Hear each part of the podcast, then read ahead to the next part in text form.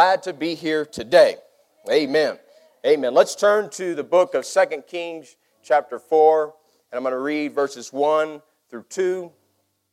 I thought, I, I preached this earlier this morning, I thought I'm reading from the New King James Version. I don't know what version I'm reading, but up there is a New King James Version. And so we're going to read through that, and you're, you're perfect. I, it's, it's my, oh, no worries. So, so um, I usually do ESV. I'm switching things up today. All right.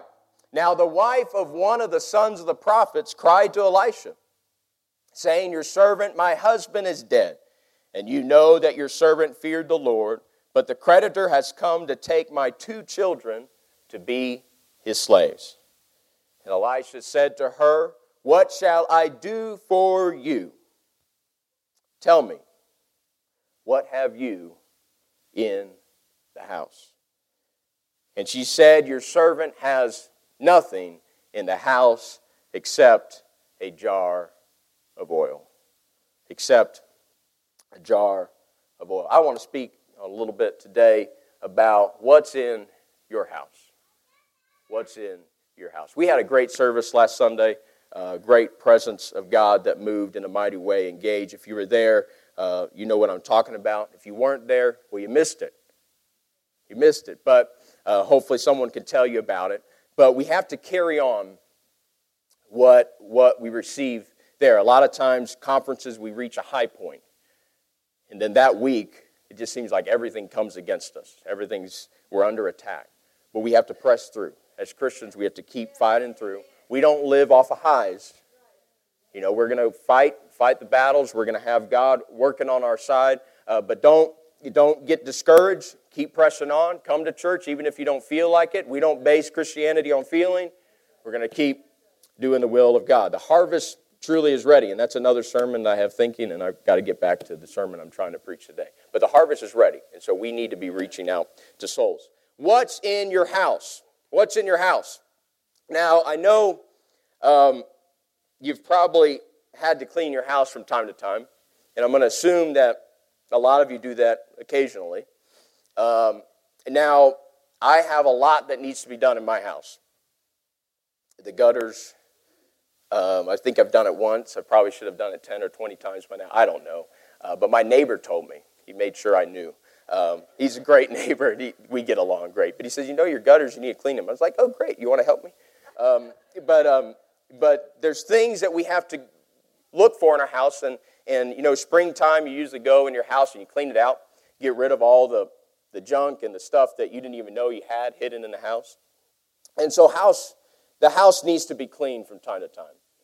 Now, when Susan and I, we, we've moved quite a bit, and growing up, I've moved, if you know my story, but we, we were moving from, from Austin and we are going to Florence, Kentucky. And um, these, this was many years ago, not that many years ago, but so we were, we were selling our house, and we had all this stuff in our house. And, it, and I told my wife, it's like, I don't want to move with a lot of stuff. I've done this so many times. Let's, let's get in our van that we still have. It's falling apart. I don't know if you knew, Engage Sunday, we couldn't close the door. Uh, the door stayed open the whole time. It's a sliding door.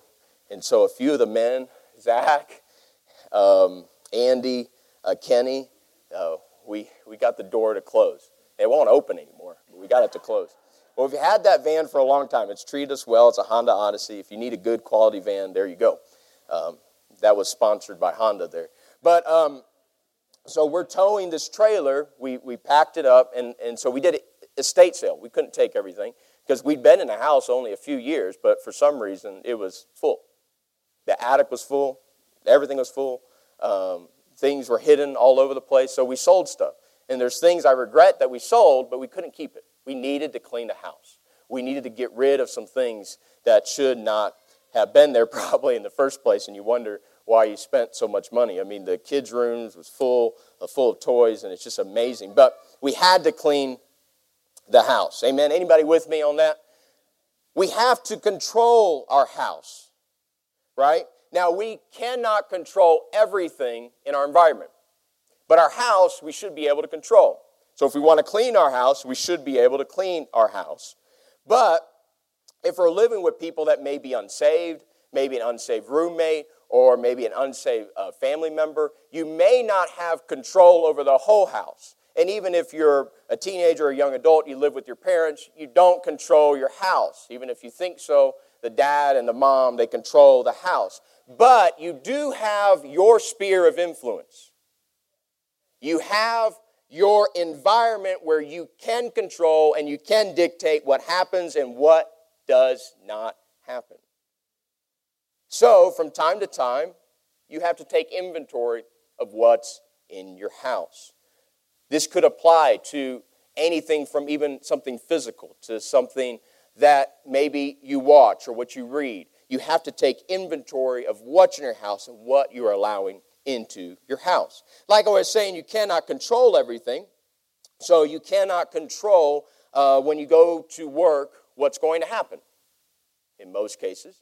Or if you go to school, you cannot control that. Or if you go on a, a commute, I've, I've had to travel uh, the, the, past few weeks. Um, I've been used to not having to travel for work for the past few weeks. I've had to. So I've gotten on a plane, and it's just amazing in, in the work environment as well as just out and about the, the foul language that exists in this world. You get on a plane, and someone can use God's name in vain and nobody thinks of it. But if I were to go on the plane and go, Praise God, in the name of Jesus, they'd probably kick me out of plane, think I'm nuts or crazy, but people could say everything else, and it's okay. It's amazing what's happening in our world today. But we cannot control that. Those things we have no control of. I can't control the person that comes on the plane that I think what they were wearing was appropriate, maybe inside their own home, but getting on the plane, maybe not so much. Now, there's a principle here. There's certain things that look impressive on certain people, but the majority of us, it doesn't. All right? But somehow everybody thinks they should dress that way, and you're wondering, I didn't really want to see this this early in the morning. And you should feel embarrassed if you would have just put a, you know, a simple dress on or whatever, everyone would have thought nothing of it and thought you were normal, but you decided to do that. And it's unfortunate, and I, I've seen things that I wish I never would have seen. But you cannot control what you see all the time. You cannot control what you hear or what you're exposed to. The psalmist in the psalmist in Psalms chapter 101, and I'm going to read from verses 1 through through 7 he says, I will sing of mercy and justice. To you, O Lord, I will sing praises. I will behave wisely in a perfect way. Oh, when will you come to me? I will walk within my house with a perfect heart. I will set nothing wicked before my eyes. I hate the work of those who fall away. It shall not cling to me. What he's saying is, I want your presence, God. I want to worship you, God. I want to live for you, God. And so I'm going to make a commitment in my house, in the sphere of influence that I have, that I'm going to be mature, that I'm going to live in holiness, that I'm going to live and strive to do what's right, to control my house. He's saying, I cannot guarantee as I go down the street what I will see or what I will hear. I cannot control when I go to my job what someone will say or what the situation will be. But in my sphere of influence, I can control that and I will do what it takes to do what is right. In Psalms, continuing in verse 6, he says, My eyes shall be on the faithful of the land, that they may dwell with me. He who walks in a perfect way, he shall serve me. He who works deceit shall not dwell within my house. He who twel- tells lies shall not continue in my presence. In other words, he's saying, I'm going to make sure my fellowship, I'm going to make sure that those who I associate with, those who I dwell with, those whose spirit I entertain, do you know that if you hang out with someone and when you entertain other people, you're entertaining the spirit that's in them. So if they're full of bitterness and hate have a critical spirit, that will rub off on you. Not might, it will rub off on you. If they are full of anger and rage, and that's why Proverbs says, stay away from the angry man, because that will rub off on you. So you take someone out to eat and they start talking about the pastor.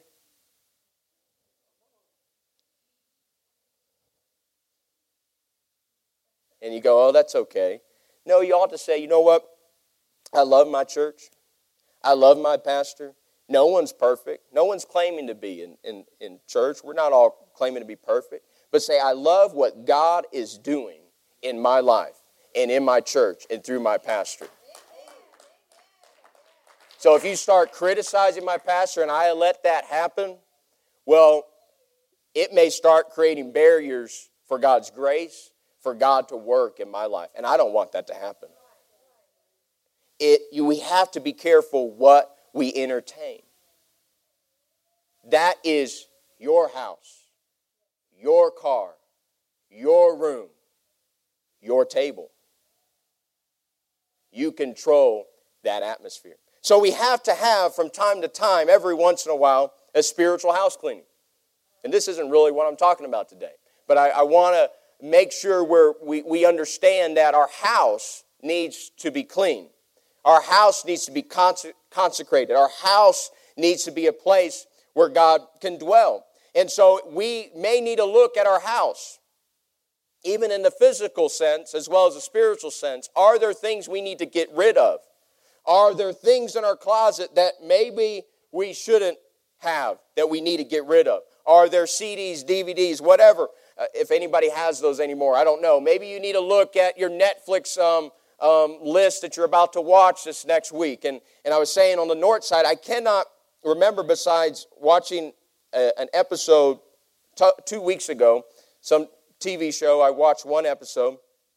I enjoyed it. But besides that, I don't know in the last month or watched a movie or a TV show. I don't remember.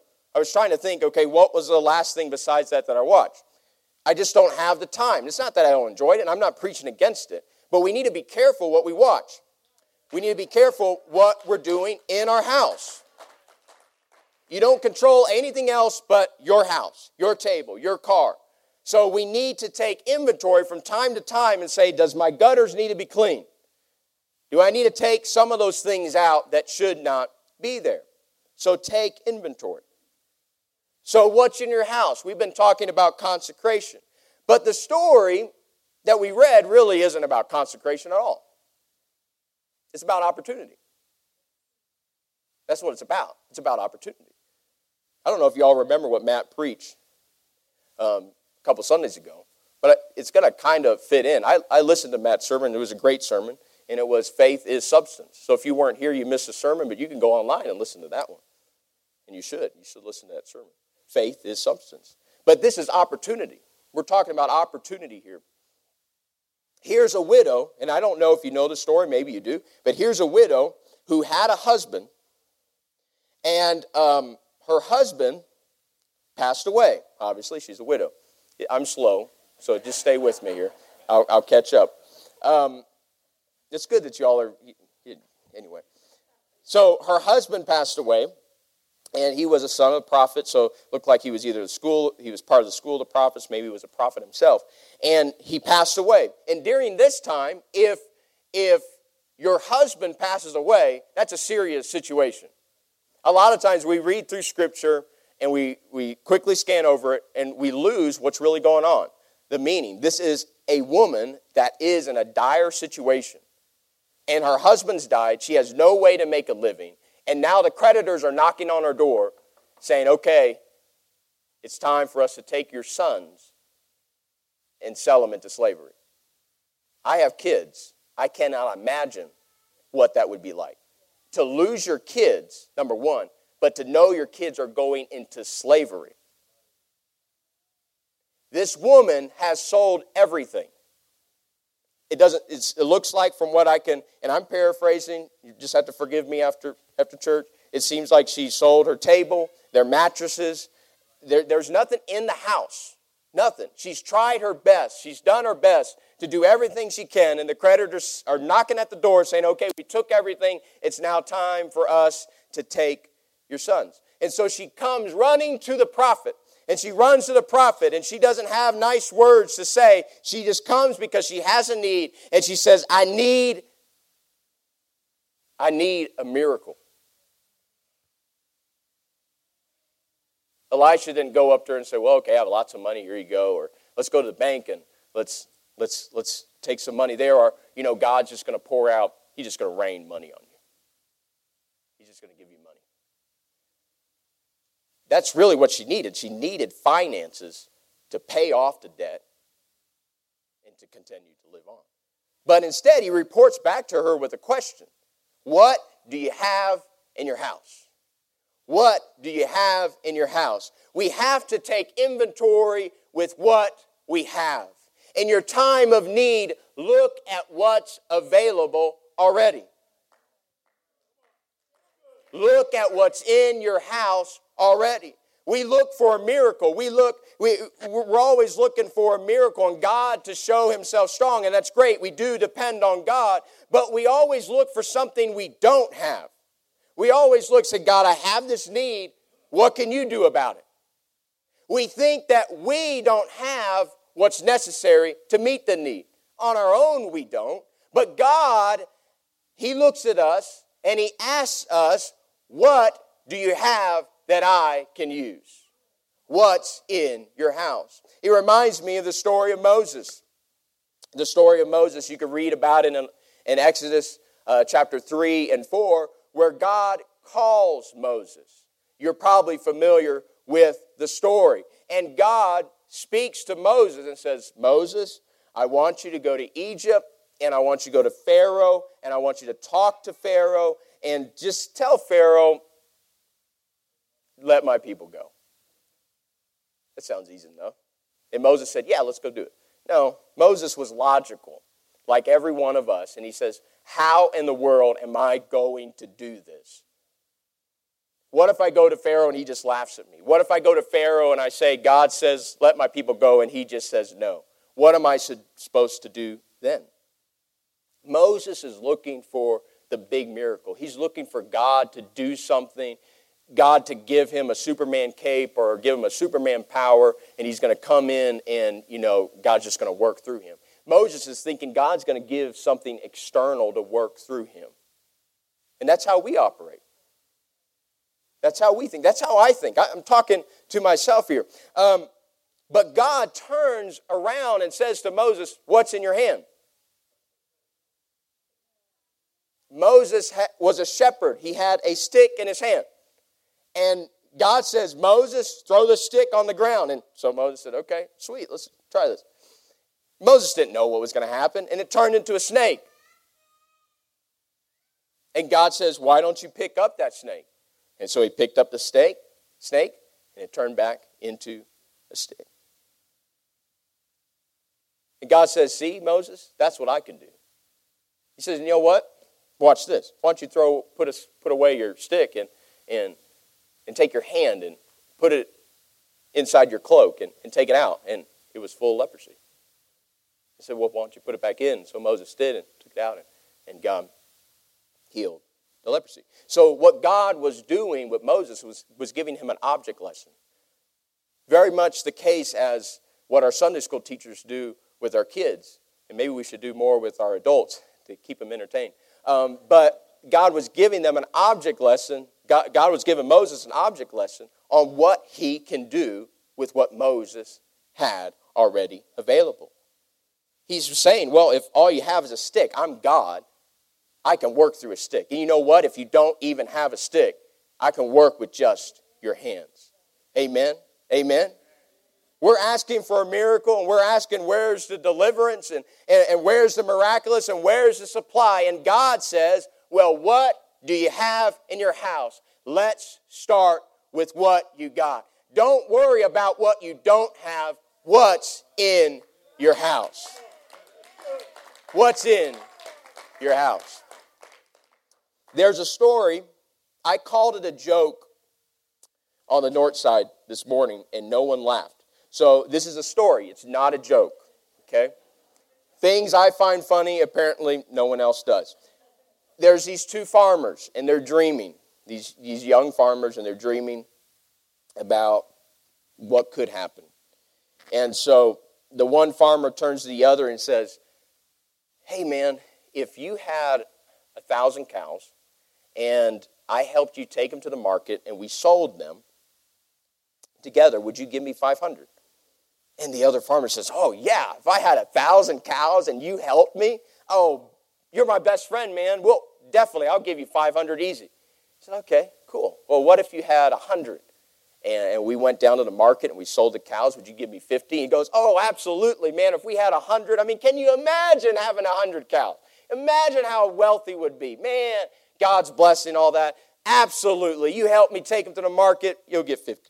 He goes, Well, what if you had two and we went to the market and, and, and you gave me one? He goes, Hey, man, you know I already have two cows. Oh, see, they lie. There you go. It's like, man, you already know that's what I have. That's, that, what, what do you think? It, that, that's my living right there. That's, that's how I make my living. Now, when we're talking hypothetically, when we're imagining things, Sure, all kinds of miracles can happen. When I was a kid, and maybe I do from time to time still today, I think that I could have been the best, you know, football player, best basketball player, maybe the best coach in the world, all the Super Bowls, and I'm not smart enough, not athletic enough, but I could dream, right? Maybe I'll be the best general, and man, I'll just lead my men into battle. Let's do this. You know, all these just imagining things, right? No clue, right? What, what, what I'm dreaming of. But I'm sure you've all been there. You've imagined things. Even maybe still today in your work, you're imagining where you could go and, and what God can do. But when we imagine, so many miracles can happen hypothetically. So many miracles can happen when we're just imagining things. But it's different when it's reality. People will say all kinds of stuff when they're imagining things. Well, they'll say, if my rich uncle gives me a million dollars, I'll give $500,000 to the church no big deal. I, I mean, maybe I'll even just give a hundred thousand because that's tithes anyways. I'll give that. But then you go, hold on. What, what if you have 10,000 or 5,000 in the bank? Would, would you give 1,000 or 2,000? You're like, oh, hold on, man. I actually do have that. I, oh, I'm not quite sure I, I want to give that. You see, when, when it's hypothetical, we can imagine doing things. But when it's reality, we're like, hold on, that's where I'm at today. I, you know, anything can happen. I'm not sure. I don't not sure how long I keep my job. I'm trying to save this all up. I'm not sure I can let go of a few. But God is saying, start with what you have. We're looking for a miracle so far out there, and God says, I can do a miracle with what you have. What's in your house? What's in your house. Start with what you have. We can be full of dreams of, I wish I was an eloquent speaker. And if I was an eloquent speaker, God can do amazing work and, and heal, and, and people would be filled with the Holy Ghost. If only I had a great testimony like Sister so and so or Brother so and so, and God can use that testimony and, and God can work.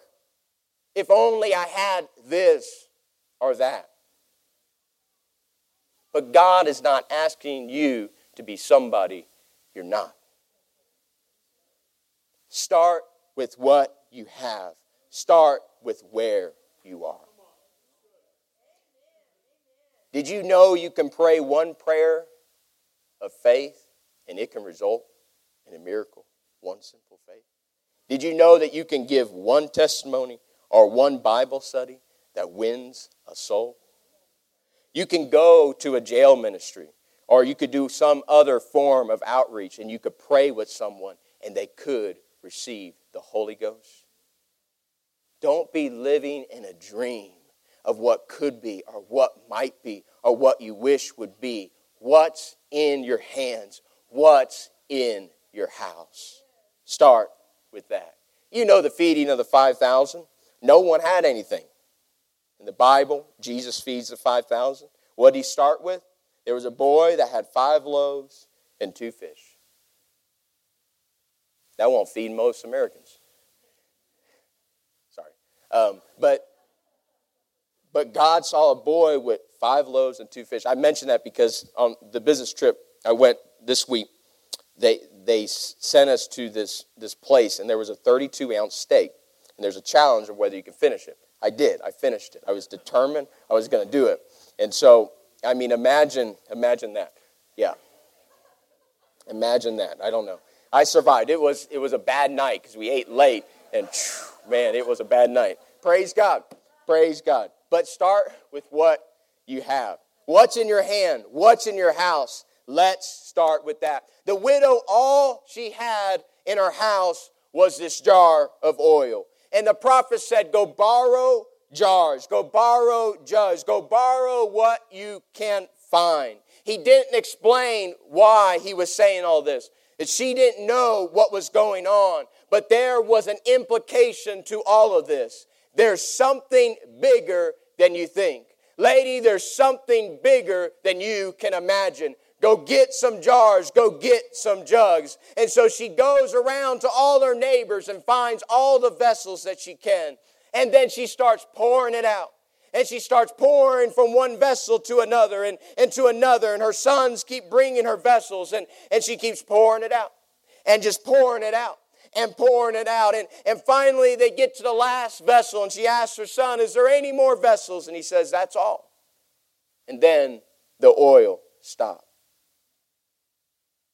So the prophet said, Go sell all these vessels and pay off your debt and live off the rest. Notice God used what she had.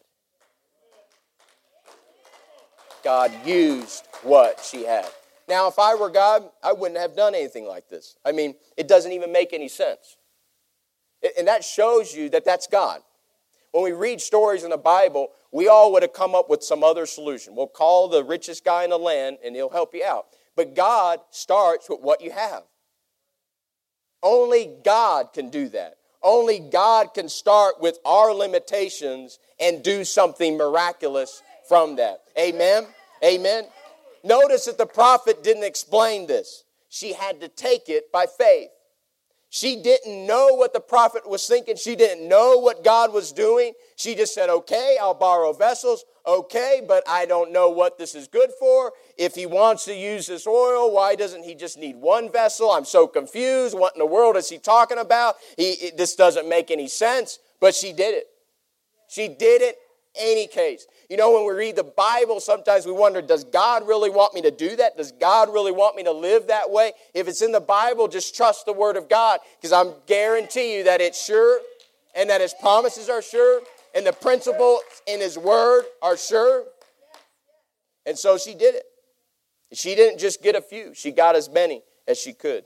The size of her miracle and the size of our miracle was determined by the size of her faith and obedience. Her faith and her obedience. Faith is substance. She couldn't really know what the miracle was going to be, but she had to have faith and had to obey. She had to collect a bunch of empty jars and vessels and whatnot. And, and, and she, not really knowing what was going to happen, but when she obeyed, the miracle happened. When she obeyed, the miracle took place. But the miracle was proportional, proportional to her obedience. Proportional to her obedience. The limitation, get this, this is this the limitation was how big she could imagine. How big she could imagine God working. We all have crazy imaginations of what God can do, but God limited her to her imagination on how many vessels she can get. And that's how big her miracle was. So here's the point God always works by grace through faith. Everything is a free gift from God. Everything we receive, it's free. And the only way we receive it is by faith. She had to respond to the prophet by faith. And but notice that the proportion depends on the response by faith. Faith, obedience, response, proportion, that all will dictate how much God works through your situation. The size of the miracle is based on our response, our ability to have faith in God. Whatever we're talking about, if you have a need in your life, if you have a need on your job, if you know a coworker that, that needs something, if you know a family member that needs something, maybe you want to be a soul winner for God. The first thing God wants to know, what's in your hands? What's in your house? What do you have that I can use? What's in your house? Is your house in order? I don't know. You know. God knows. If it's not, get in order first. If your house is in order, what do you have already? Now, I'm not saying you shouldn't study, grow, improve yourself. Those are things that are necessary. And, and, and, and um, I was talking to our, the ministry leaders on the north side. I used the same thing, and I talked a little bit different. And so I challenged them differently than, than this. But, but we should use what we have, and God's looking for what's in our house. Don't say, if only I had this, then God, then God would work. And, and then, then I would obey God. If, if only I had done this, if only I had gone to Bible school, if, if only I had decided to do this long ago, then God could have done this. No, God's looking at you right now, where you are. And He says, What's in your house? He wants to do something incredible in your life, and, and he's just looking at you and say, Do you want it? Do you want the miracle? Do you want me to supply your need? Then give me what's in your house, what's in your hands. Praise God. Praise God. God wants to do a miracle through you. He's not waiting on somebody else, He's waiting on you. What's in your house? Whatever we're talking about, the question starts with what do you have? Is there anything in your house you need to get rid of? Is there anything in your closet you need to throw to the curb? Is there anything in your house that you need to take to the dumpster or, or have a bonfire? I don't know. Is there anything you need to get rid of? That's the consecration portion. You know. You know where you're at. You know where your house is and what needs to be done um, in your house. But once you've cleaned your house, okay, what can you give? What can you use? What can God do with your life? God can use every single one of us. Let's all stand today. What's in your house? You might say, well, there's sin in my past. Well, okay. Has God forgiven you? Because He's the only one that can. Great. If He's forgiven you, all right, use use that for the glory of God. If you struggled with something and God's forgiven you, and by His grace, you're, you're living for Him, there are other people in the church that might be struggling with the same thing. Use your testimony to help someone else.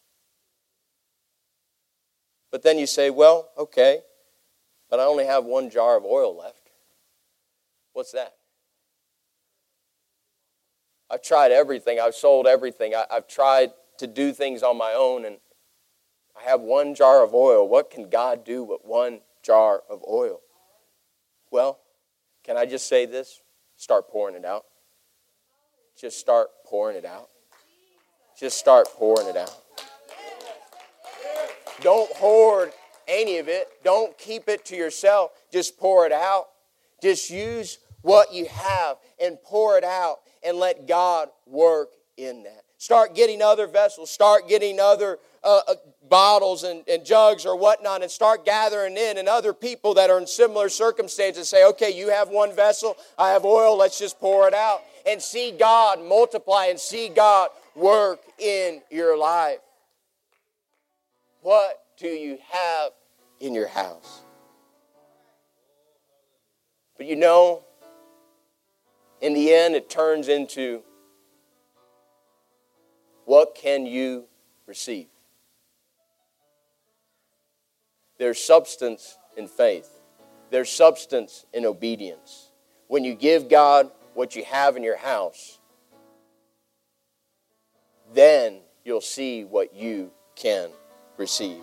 It started off, lady, what do you have? I have a jar of oil. Okay, start using that and start pouring it out. And at some point, she started to realize it's not just about what I have, it's about what God wants me to receive. It's what God wants to do in my life. She started off with just one jar of oil, and she, she ended up receiving more than enough. She ended up receiving more than enough for her family and to pay off all the debts. But it went beyond that. It went so far beyond that because she never had to worry about her sons ever again. You see, there was a need right there. But if someone were to give her money right then, it would not have resolved the need in the future because she would still need to find a way of making a living and find a way of not losing her sons. But when you give God what's in your house and you give it to God, He'll take it He'll multiply it. He'll bless it. In the end, you'll receive more than just meets the need, but it'll go so far beyond where you won't even have to worry about that struggle ever again. You won't ever have to worry about that addiction ever again. You won't ever have to worry about those things that bind you ever again because you've given it to God. You've given whatever's in your house to God. Give it to God. What's in your house. I open up the front here today. If you need to repent, if you need God to work in your life and clean your house, I welcome you.